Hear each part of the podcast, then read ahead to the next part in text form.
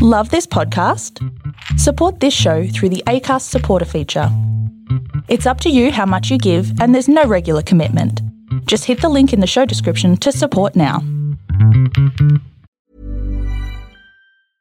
Hey, I'm Ryan Reynolds. At Mint Mobile, we like to do the opposite of what Big Wireless does. They charge you a lot, we charge you a little. So naturally, when they announced they'd be raising their prices due to inflation, we decided to deflate our prices due to not hating you. That's right. We're cutting the price of Mint Unlimited from $30 a month to just $15 a month. Give it a try at mintmobile.com slash switch. $45 upfront for three months plus taxes and fees. Promo rate for new customers for limited time. Unlimited more than 40 gigabytes per month. Slows. Full terms at mintmobile.com.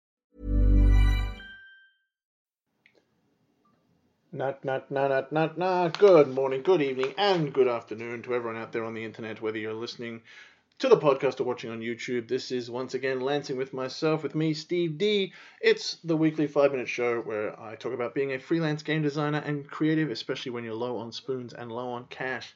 Last episode, I was talking about wearing as many different hats as you possibly can in the industry to learn everything about the industry and have empathy and understanding for the other people that you are going to work with and just to broaden your experience. But you know what? The second step to that is work in other industries as much as you can, wearing as many hats as you can. Now, obviously, that's a lot of work again, and you, you know you don't want to. You're already struggling to maybe get your game published. You don't have to be struggling to get something else published as well. But um, there are ways that you can browse and experience things in other industries. You know, you can of course create things. You know, there's no reason why you can only just make games. Write a book, write a poem, draw a picture, sculpt something, make a movie, um, make a TV show, write a script. All these things are good things to do to practice your skills, to un, uh, and to understand the difference between your art form and, and, and game design, between one art form and game design. If you understand different art forms, you'll be able to understand game design better because you'll be understand the differences. Sometimes the best way to get an insight into something and how it works is to look at it from another point of view or to compare it to something else. You know, because there are so all these little assumptions and value statements and things that we bring into gaming uh, and game design that just aren't present in other art forms, and um, it's really important to understand those things and see those things and go, well, why are they are they there? Should they be there? You know, um, and some of those little tiny assumptions that you don't know you're making, you're only going to be able to see when you go to something else, and that goes twice as much or ten times as much when it comes to things like the industry and the hobby. Every kind of hobby and industry have their own standards and values and expectations and beliefs and even superstitions and ideas about what things matter and what things don't you know? Um, and and you need to talk to these people you know there's a huge conversation going on in, in, in role-playing games at the moment about trying to increase the amount of money that designers are paid um, but then i was just having a conversation with with computer game designers and they're often just accepted that they're never going to make any money. You know, they're, they're, they're small games. They know they're just never going to get their money back. Um, and you just you throw it out there and you just hope you maybe get a little a little bit of sales, but and you try not to monetize it too annoyingly um, with you know micropayments and things that people hate. And there was just a very different sort of set of expectations and values. And that's just one example. That was just one person I was talking to. Um, and neither position is particularly right or wrong, but it's all about what people expect and what people what angles people come to and if you only have a very narrow view of one particular version of of your hobby and your art form uh, and how it's supposed to work you're not going to be able to think about different ways that it could work and should work and might work you know so um, you you know you need to see wherever you can to step into these other industries to try and actually see how these how the sausages are made and all sorts of different things and if possible do a little bit of it. You know ask yourself right if i was writing a book how would i go about be, you know getting it published? If i was trying to sell a short story how much money would i get? What would that be like? What are the rates there? What are, do what do they use agents? Do um, you know where are the markets how does that all work if you have people working in these fields sit down and talk to them right about their processes see where their blocks are what's difficult for them what's challenging for them, what are the overarching issues that, the, that they want to make better to make it easier to give get more accessibility.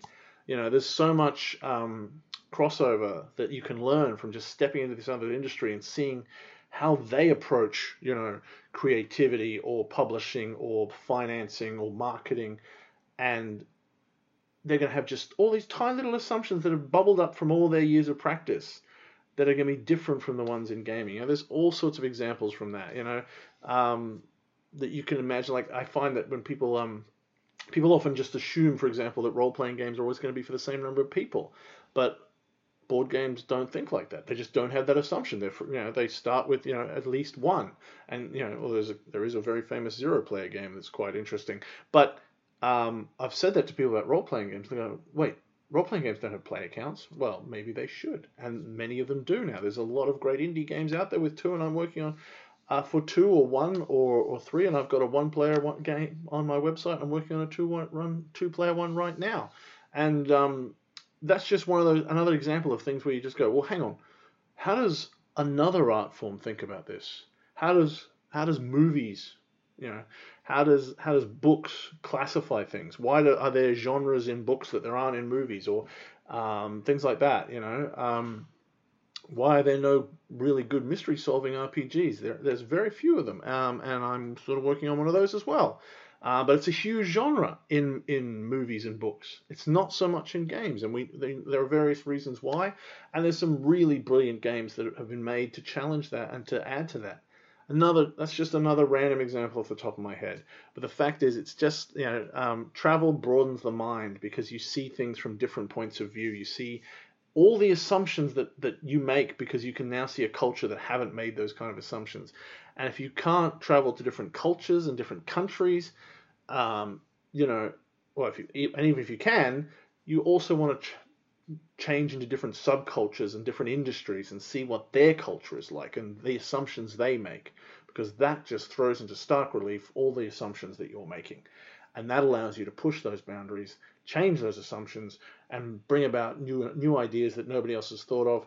And also just get better at understanding your own industry, hobby, cultures, and processes and art forms. So, not just wearing a hat in every part of your own industry, but go out, try to other other jobs, look at other industries, talk to other industry professionals, compare notes, figure out the assumptions you're making, and try to change them. Uh, try to challenge them at least. Um, that's what we're all. That's why we make art to challenge ourselves and to challenge other people, and to see where we can go. So that's my advice. Work in other industries, Till next time, I've been Steve D. This has been Lancing with myself. Be good, pat dogs, play play games, have fun. As humans, we're naturally driven by the search for better. But when it comes to hiring, the best way to search for a candidate isn't to search at all. Don't search, match with Indeed. When I was looking to hire someone, it was so slow and overwhelming.